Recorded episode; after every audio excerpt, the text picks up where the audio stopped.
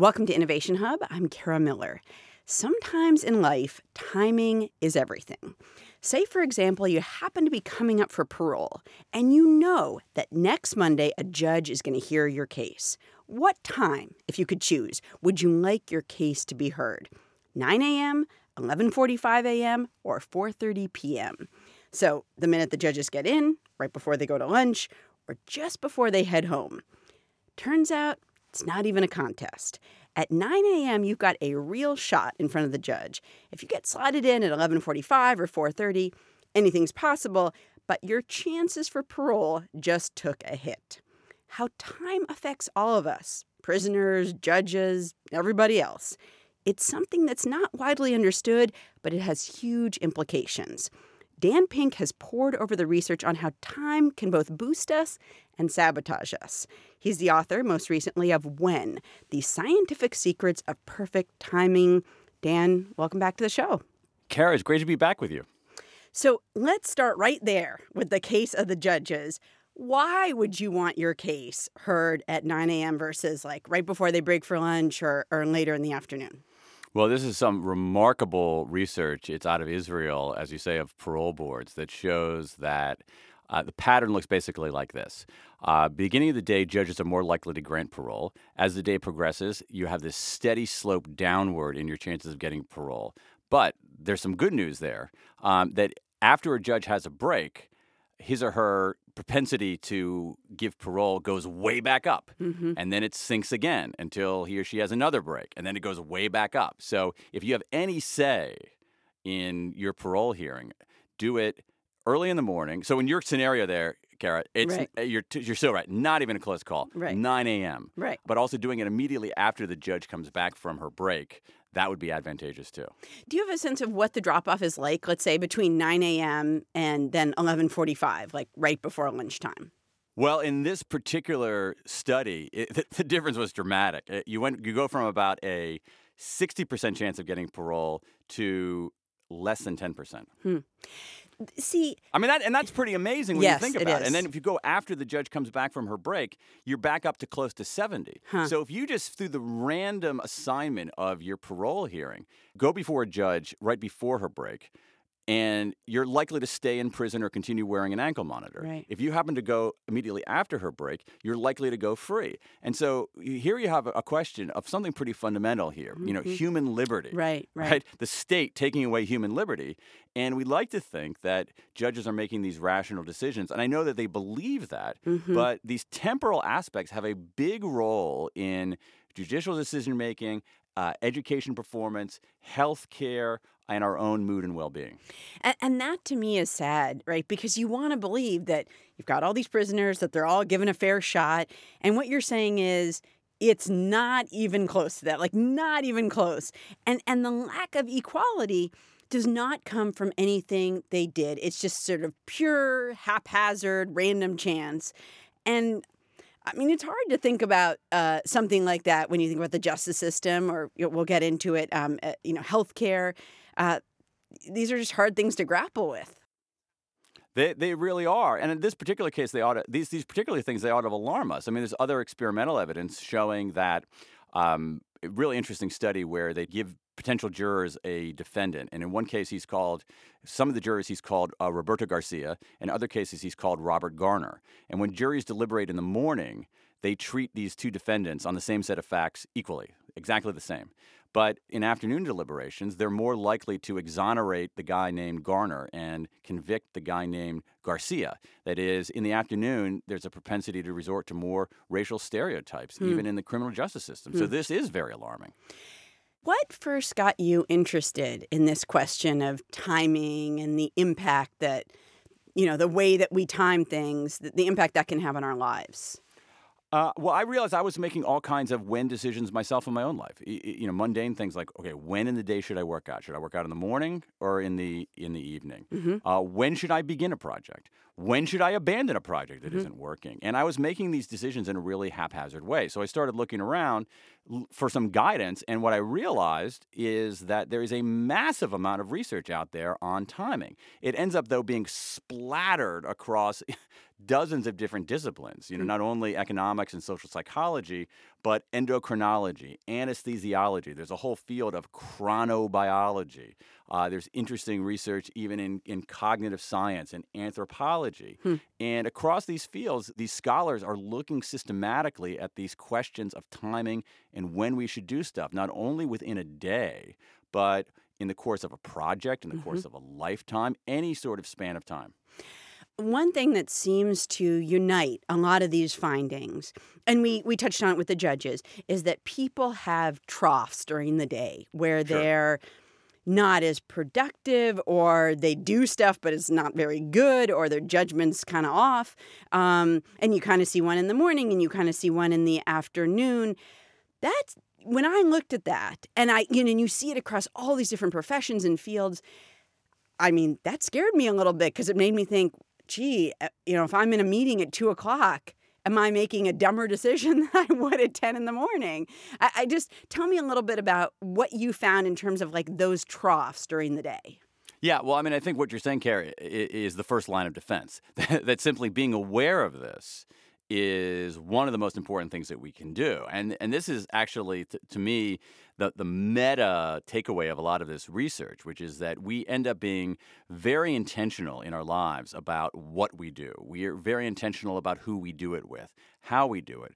But this question of when we do things, we don't take that seriously. We, we think of it as a you know a, a less important question, and it's right. not. It's a materially right. important question. Now on the trough, um, what you're better off doing is where you can uh, if it's a very important meeting that requires analytic, heads down kind of work, mm-hmm. in general, if you have a workplace without many night owls, do that kind of work that kind of meeting in the morning. Mm-hmm. Uh, if you're doing a more brainstorming session, it's better to do it a little bit later in the day when people's mood is a little higher than during the trough, but they're less inhibited than during the morning. Do the brainstorming meeting uh, kind of then. But if you can't rearrange your schedule, awareness is extremely important as a way to protect against it, mm. as are even short breaks. And when we talk about breaks, we're not talking about, oh, kick out for you know three hours and have a giant meal and a, and a sleep. We're talking about taking ten minutes to walk around the block.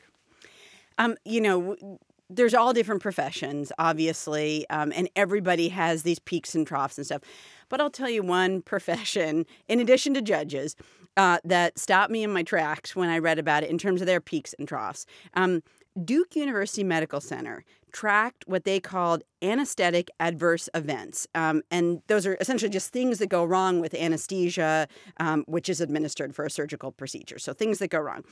At 9 a.m., the chance that you're going to have an adverse event with your anesthesia is 1%. By 4 p.m., it's over 4%. So the number has more than quadrupled by 4 p.m. That, I think, would give anybody pause about ever scheduling an afternoon surgical procedure and I think that's very appropriate because I sure as heck wouldn't. Too, yeah.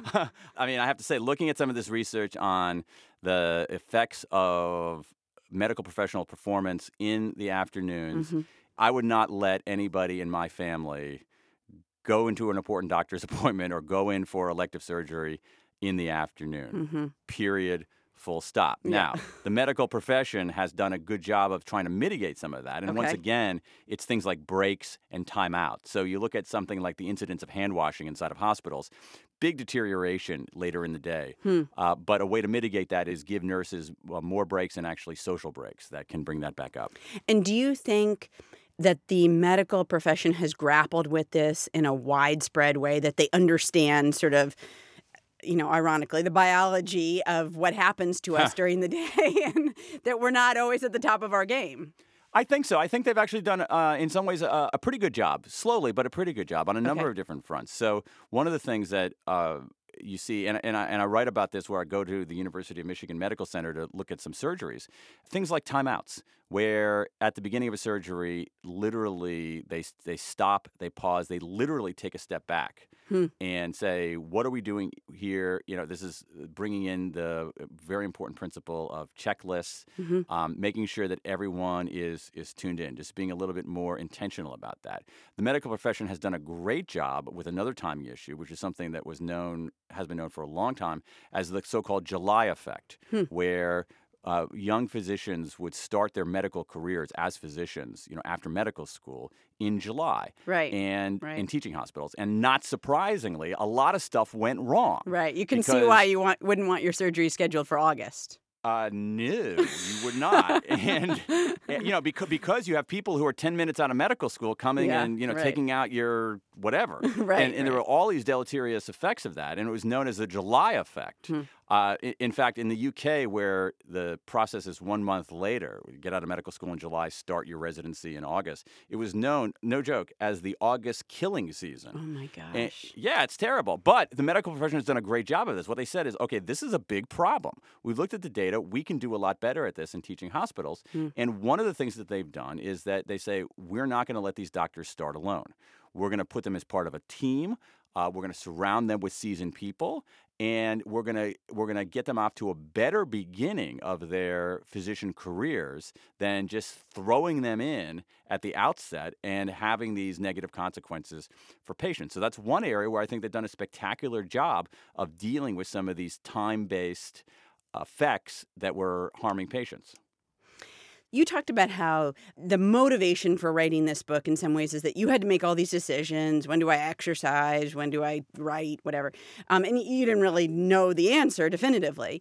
Um, how has your life changed because of the research you've done? And what's your life like uh, on a day to day schedule basis? Okay. Well, I mean, I was inching in this direction myself. So when I write, as a you know, as a writer, I basically follow the the pattern. I do my analytic work, the heads down writing, and, and you know, writing. Uh, we like to think of writing as, oh, it's got to be really creative, but in fact, you know, the main thing is you got to put words on paper. You got to get stuff done, Right. uh, and you got to eliminate distractions. And so I do my writing in the morning during, which is, you know, I'm I'm a kind of a mild lark. So I'll do my writing in the morning, and I'll try to uh, close off everything else. I won't do meetings. I won't do phone calls. Uh, I'll turn off my email. Get my writing done in the morning. During the trough, whew, I mean, I'll take a lunch break. During the trough, I tr- you know I, I answer email.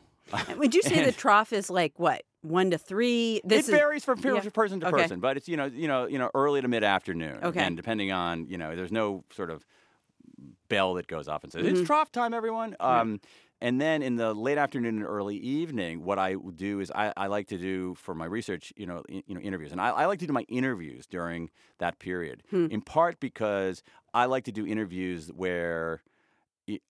I'm not an investigative reporter, so I'm not trying to trap anybody. You know, I just want, hey, let's talk about this. What do you think? What about that? What about that? And that recovery period is when you know our mood goes back up, but we're less inhibited. So you have you can have kind of a looser, creative uh, approach to things. So I Hmm. have reconfigured my own life in that way. The other thing, I think, the most important thing that I do is is I make a, a list of breaks. I every afternoon I write or every morning when I come in, I write down two breaks that I'm going to take in that afternoon and what I'm going to do. So I'll say 1:30, walk. You know, uh, 3:45 um, drop something at the post office. I, Mhm. There's a post office that's about a uh, an eight minute walk from my uh, my office, so I Hmm. can get a 15 minute break by Hmm. bringing something to the post office. I leave my phone away. I actually don't uh, uh, even I don't listen to podcasts or anything when I do it. I just take that break, fully detach, go outside, have that walk, and the key is to be intentional about it. The key is to Mhm. be aware of these temporal effects on our life and to be as intentional about questions of when as we are about questions of what, who, and how. I think one of the most uh, humbling aspects of this research on time is that it doesn't just relate to what happens to you during the day, like, you know, you're making good decisions at this time of day, not as good as decisions at this time of day, but it that it actually extends to a lifespan. You can think of a life like a day too. And you know, one of those things is, it, for example, if you graduated during recession, Oh, something you have no control over, it could have a huge effect on your future. Do you want do you want to talk about that a little bit? Yeah, this is remarkable research from Lisa Kahn at Yale. She's an economist there. And what she looked at, exactly as you're saying, Kara, is that you take two people similarly situated who graduate from college. One graduates in a boom time, one graduates in a recession. And now it makes sense that the person who's graduating in a boom time would, um, you know, have an easier time finding a job, maybe start at a higher salary. What's remarkable about that is that that shows up in people's wages 20 years later. Wow. I mean, that's kind of incredible. And, and as you say, it's, it's manifestly yeah. it's manifestly yeah, unfair. Yeah, yeah, yeah. It's manifestly unfair because they had no control over that. But one of the things you know we realize about you know beginnings have a, a distinct effect on Right. our behavior and our performance, and the long-term effects of a bad beginning. I mean, beginnings can linger with us to the end. Right.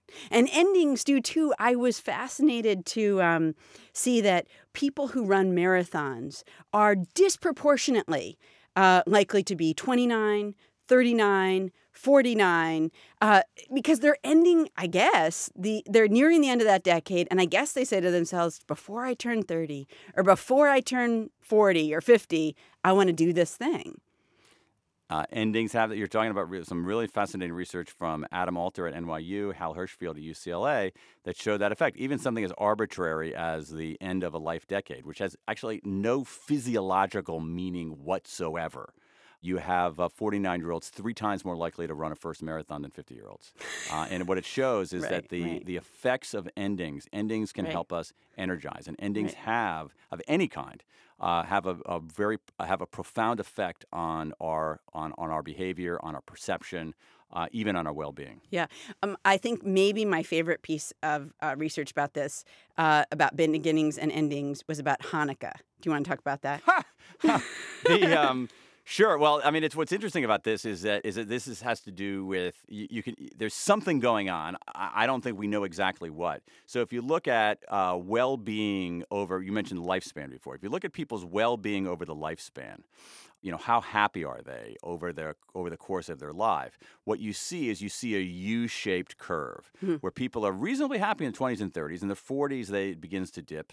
In the or especially early 50s, it reaches its exact rock bottom and then begins to tick back up again. This is somewhat alarming to me. The low point for American in well-being for American males is 52.9 years, hmm. and I happen to be 53. so you're talking to me at my bottom, Kara. Um, oh. Okay. So, but you have this thing, and what's interesting about this it is could that, only that get you- better from here. Is the good thing. that's a nice way of seeing it. So the glass is half full, Dan. You also see this pattern, believe it or not, in great apes. When you look at when you have caregivers evaluate how they're doing, apes have that midlife slump. But there's something about the mid. There's they something have a about the midlife crisis. That's funny. it's the, yeah, there's, there's something about the middle that sometimes brings us down, that, that makes us slump a little bit. And you see this, some wonderful research from uh, Ayelet Fishbach at the University of Chicago. Uh, Hanukkah is an eight day holiday. uh, Jews who celebrate Hanukkah light candles for each night. One night on one candle on night one, two candles on night two, et cetera, et cetera, et cetera. So Right. each night they light a candle. Or do they? Um, when she actually looked at people's behavior, she found great levels of candle lighting on night one, great levels on night eight. In the middle, eh, kind of a droop. It was also that kind of U-shaped curve, and you see this in other experimental research as well. There's something at times that hitting the midpoint of something just it causes us to slump. Now there are other times that midpoint gives us a spark, but uh, in in many cases that midpoint gives us a slump. That means there's just miscellaneous Hanukkah candles in drawers all over the place because you buy them in a complete set. So there's a lot extra out there. actually that was the impetus for figuring this out the mystery of the lights why if you have the exact number of candles you need to light uh, the hanukkah candles why does everybody end up with, with candles in the box this is a talmudic mystery that needed solving Daniel Pink is author, most recently, of the book When The Scientific Secrets of Perfect Timing. Dan, thank you so much. it's been a pleasure thanks for having me